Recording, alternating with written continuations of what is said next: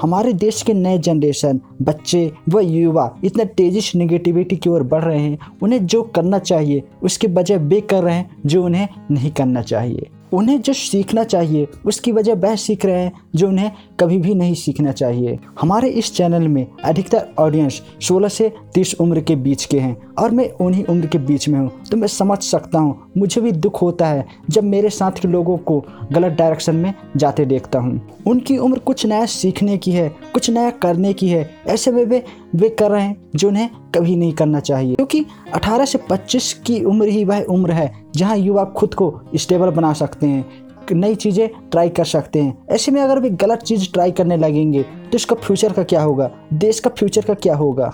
आपने कहाँ पर तो सुना ही होगा कि जैसा हम देखते हैं, जैसा हम सुनते हैं, जैसा हम सोचते हैं, वैसा हम बन जाते हैं।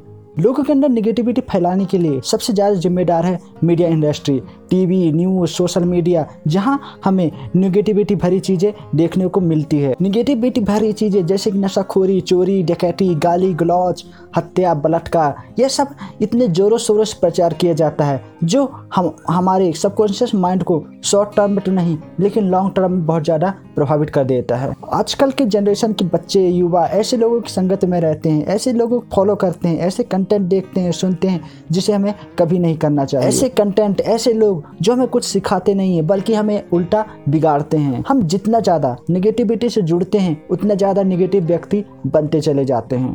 आजकल के जनरेशन के लोग पुष्पा भाव जैसे गुंडे, अपराधी को फॉलो करते हैं, उनकी मीम्स बनाते हैं रील्स बनाते हैं वीडियोज़ बनाते हैं, उनकी नकल करते हैं, उन्हें प्रमोट करते हैं। वे कभी महान लोगों को, जैसे सुभाष चंद्र बोस, विवेकानंद अंबेडकर अब्दुल कलाम जैसे लोगों को फॉलो नहीं करते, उनकी रील्स नहीं बनाते, उनकी नकल नहीं करते प्रमोट नहीं करते। जितना कि भी इन निगेटिव लोगों का करते हैं। होना तो यह चाहिए कि हमें अच्छे लोगों को आगे लेकर आना चाहिए, उनका प्रचार करना चाहिए, बढ़ावा देना चाहिए, उनको फॉलो करना चाहिए। क्योंकि जैसा हमारा इनपुट होता है, वैसा हमारा आउटपुट होता है। जैसा हम सीखते हैं, वैसा हम एक्ट करते हैं। हो सकता है आपके नेगेटिव पोस्ट से नेगेटिव लोगों को फॉलो करने से, उनकी नकल करने से आपके इंस्टाग्राम में, आपके शॉर्ट वीडियोस प्लेटफॉर्म में ज़्यादा व्यूज़ मिल जाए, आपके ज़्यादा फॉलोवर्स हो जाए। यह शॉर्ट टर्म में तो आपके लिए फ़ायदा है, लेकिन लॉन्ग टर्म में यह आपके लिए घाटा है, क्योंकि आप खुद के दिमाग को ही अपाहिज बना रहे हो। इस तरह से आप अपने दिमाग के कंडीशनिंग को आप नेगेटिव कर रहे हो। हम जैसा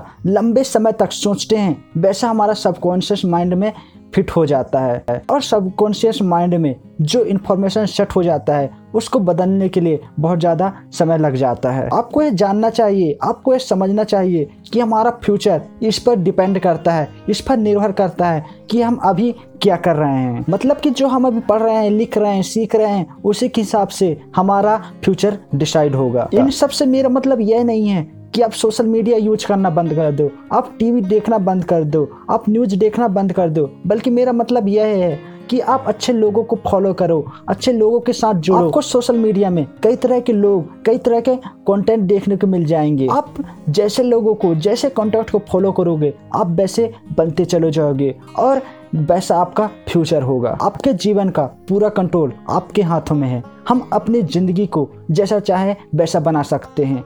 अब आपको डिसाइड करना है कि आपको किसे फॉलो करना है। महात्मा गांधी जी कहते हैं कि मनुष्य अपने विचारों से बना होता है, वह जैसा सोचता है, वैसा ही बन जाता है। अब आप समझ गए होंगे कि आप खुद को बदल कर कैसे आप देश में ग्रोथ ला सकते हैं। खुद को बदलना अपने लिए क्यों ज़रूरी है? और क्यों? महान लोगों को और महान लोगों की बातों को फॉलो करना बहुत ज़रूरी है। तो गाइज़ वीडियो पसंद आए, वीडियो को लाइक कीजिए शेयर कीजिए और ऐसे ही वीडियो के साथ बने रहने के लिए चैनल को सब्सक्राइब कर लीजिए। साथ ही साथ बेल आइकन को प्रेस कर लीजिए। इस वीडियो के बारे में अपनी कमेंट और राय कमेंट बॉक्स में ज़रूर दें। इस चैनल में आकर वीडियो को बाच कर शेयर कर और चैनल को सब्सक्राइब कर। आप, हमारा उत्साह बढ़ाने के लिए आपको दिल की गहराइयों से बहुत बहुत धन्यवाद।